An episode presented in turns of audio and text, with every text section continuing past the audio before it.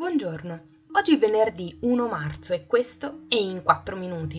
il podcast di The Vision sulle notizie dall'estero delle ultime 24 ore. Parleremo della Corte Suprema americana che accetta di decidere sull'immunità per Donald Trump, della Thailandia che vieta l'uso di cannabis a scopo ricreativo e delle dimissioni del leader dei repubblicani al Senato USA. La Corte Suprema ha acconsentito a decidere in merito alla richiesta di immunità giudiziaria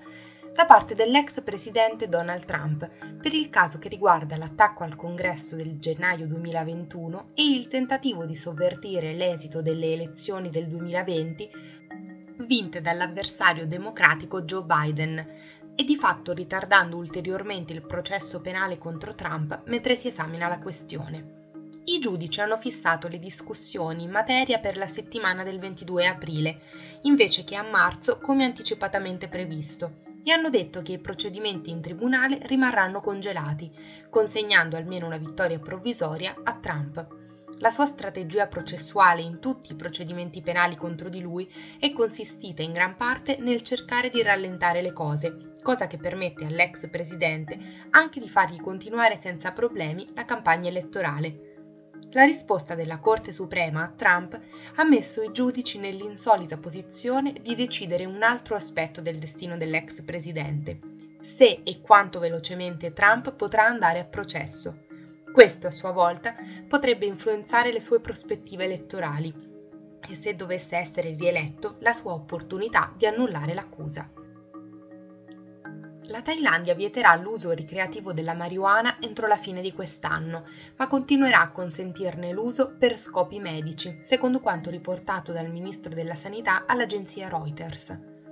Dopo che la Thailandia è diventata il primo paese del sud-est asiatico a garantire l'uso medico della cannabis nel 2018 e poi quello ricreativo nel 2022, hanno aperto decine di migliaia di negozi di cannabis, favorendo lo sviluppo di un'industria che si prevede varrà fino a 1,2 miliardi di dollari entro il prossimo anno.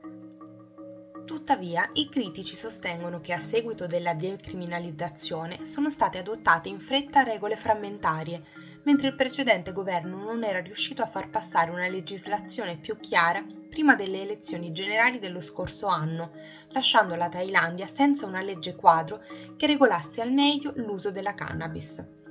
La bozza di legge per il divieto della cannabis a scopo ricreativo sarà sottoposta all'approvazione del gabinetto il mese prossimo, prima di passare al Parlamento per essere approvata entro la fine dell'anno.